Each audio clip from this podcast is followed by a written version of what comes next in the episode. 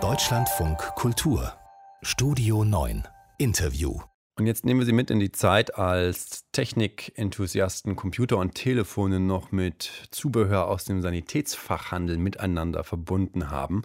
Heute startet in den Kinos die Dokumentation Alles ist eins außer der Null. Es geht um die Anfänge des Chaos Computer Clubs. Der ist heute in seinen eigenen Worten die größte europäische Hackervereinigung und eine Autorität zu Fragen unserer digitalen Gesellschaft. Und dieser Film, der zeigt nicht nur, dass diese großen Fragen der Digitalisierung schon vor 30 Jahren eine Rolle gespielt haben, Anfang der 80er. Der Film zeigt auch die Gesichter hinter den Anfängen des Clubs. Das sind solche, man muss schon sagen, Typen wie Wow Holland. Hier ist er in einem Ausschnitt bei einem Fernsehauftritt in den 80ern. Es ist der Datenkünstler Wow Holland. Ja, es geht also irgendwie doch äh, darum, dass man einbricht. Einbricht in so fremde Datenbanken oder Computersysteme. Och, also von Einbrechen würde ich da nicht sprechen. Also ich sehe das so wie Kaufhäuser. Kaufhäuser sind erleuchtet, sind hell, kann man drin rumrennen, kann man sich drin umgucken. Und sowas ähnliches sind die internationalen Datennetze. Da kann man reingehen, sich drin umgucken, da gibt es die verschiedenen. Ein Ausschnitt aus Alles ist eins außer der Null. So heißt die Dokumentation und gemacht hat sie unter anderem Klaus Meck. Er ist der Co-Regisseur des Films, Zeitzeuge dieser Jahre. Er war kein Teil des Clubs, aber er kannte die Menschen dahinter. Hallo, Herr Meck. Hallo, guten Tag. Wow, Holland. Kann man die Geschichte des Chaos Computer Clubs ohne ihn erzählen? Ah, es gibt so viele Geschichten zu erzählen über den Club, aber ähm, nein, sage ich, weil ich finde, Wow Holland war so die Gründerseele. Er war ja nicht der einzige Gründer, aber durch sein gesellschaftlichen Aspekte, die er von Anfang an hereingebracht hat, war das eigentlich undenkbar ohne ihn. Was hat er da reingebracht? Was sind das für Aspekte? Wow war nie ein Computer-Crack. Ihm ging es immer darum, was man mit neuer Technik machen kann. Ganz wichtig war ihm die Informationsfreiheit als eine Grundlage für Demokratie. Und äh, diese Informationsfreiheit war ja noch nie gegeben heute, beziehungsweise in den letzten wenigen Jahren, haben wir ja mitgekriegt, dass einige Menschen dafür ins Exil oder ins Gefängnis gehen, weil sie die Informationsfreiheit in Anführungsstrichen verteidigen.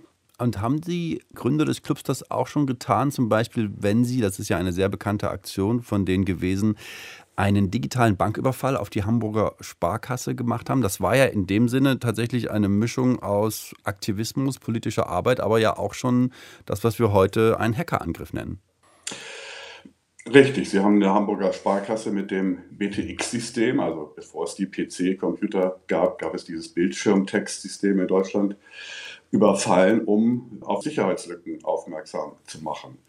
Und äh, das habe ich immer am CCC bewundert, wie sie solche Aktionen sehr humorvoll rüberbringen, weil ja viel mehr Menschen kapieren, da stimmt was nicht, als mit einer theoretischen Abhandlung. Waren die dabei auch etwas naiv tatsächlich in diesen Jahren? Das haben die selber irgendwann festgestellt, weil erstens konnte man natürlich nie alle Clubmitglieder kontrollieren, das ist ja auch nicht Sinn der Sache, aber dann gab es immer ein paar Ausreißer, die auch gegen die selbst auferlegte Hackerethik verstoßen haben und irgendwie Geld damit gemacht haben oder Informationen zu Geheimdiensten geliefert haben. Aber man durfte ja früher, wie Wow auch im Film sagt, nicht mal an seiner eigenen äh, Telefondose rumschrauben. Die Post hatte ein absolutes Monopol. Darum haben die sich wenig geschert. Aber alles hat sich immer so am Rande der Legalität bewegt, sage ich mal wenn man jetzt diesen Film schaut, dann hat das ja auch so einen subkulturellen Blick auf diese Zeit. Also man sieht ja die Leute in ihrer sehr speziellen 80er Jahre Ästhetik, man sieht diese riesigen Computer. Ähm, sie sind aber ja nicht der einzige Regisseur dieses Films, sondern Sie haben ja mit Tanja Schwerdorf noch eine Co-Regisseurin. Die ist aber tatsächlich ja anders als Sie keine Zeitzeugin, die ist zu jung dazu. Wie war das bei der Arbeit? Hat sie da ganz anders drauf geblickt als Sie? Das war ein Aspekt für uns beide. Ähm, Tanja ist fast eine andere Generation und auch diesen Blickwinkel wahrzunehmen und nicht nur alte Männer wie mich, die von früher erzählen, zu Wort kommen zu lassen. Das gleiche gilt auch äh, für die alten Männer des Club. Leider sind es ja meistens nur Männer. Wir wollten vermeiden, dass die jetzt, die noch leben, Bauholland lebt seit 20 Jahren, nicht mehr von ihrer Jugend erzählen. Und deswegen haben wir dieses authentische Material aus der Zeit genommen. Und wie Sie schon sagten, da die Subkulturen der frühen 80er Jahre, das hat sich alles ein bisschen mehr gemischt. Die Punks, die Späthippies, Politaktivisten und eben Hacker. Auch in den 90er Jahren, da gab es plötzlich Cyberpunk. Und heute ist das noch eine witzige Szene, der Chaos Computer Club, oder ist das mittlerweile auch eine durchprofessionalisierte Organisation? Ich denke, letzteres auf jeden Fall, wenn man die Chaos Communication Kongresse betrachtet, die jedes Jahr zwischen Weihnachten und Neujahr stattfinden. Ich habe noch nie so toll organisierte Kongresse erlebt, wo Tausende von ja meist jungen Menschen sich ganz diszipliniert und konstruktiv um unsere Zukunft bemühen. Und es gibt immer wieder, gab immer wieder Aktionen, die eben mit dem eben schon erwähnten Humor charmant rübergebracht wurden.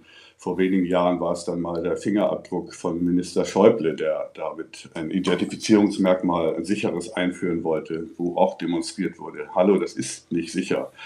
Heute wenn wir die Corona-Warn-App betrachten, da war natürlich der CCC ein, ein wichtiger Ratgeber und da gibt es dann nicht mehr so viel Humor. Da muss man aber dann schon ganz ehrlich sagen, weil Sie gerade das Beispiel vom damaligen Innenminister Schäuble ansprechen.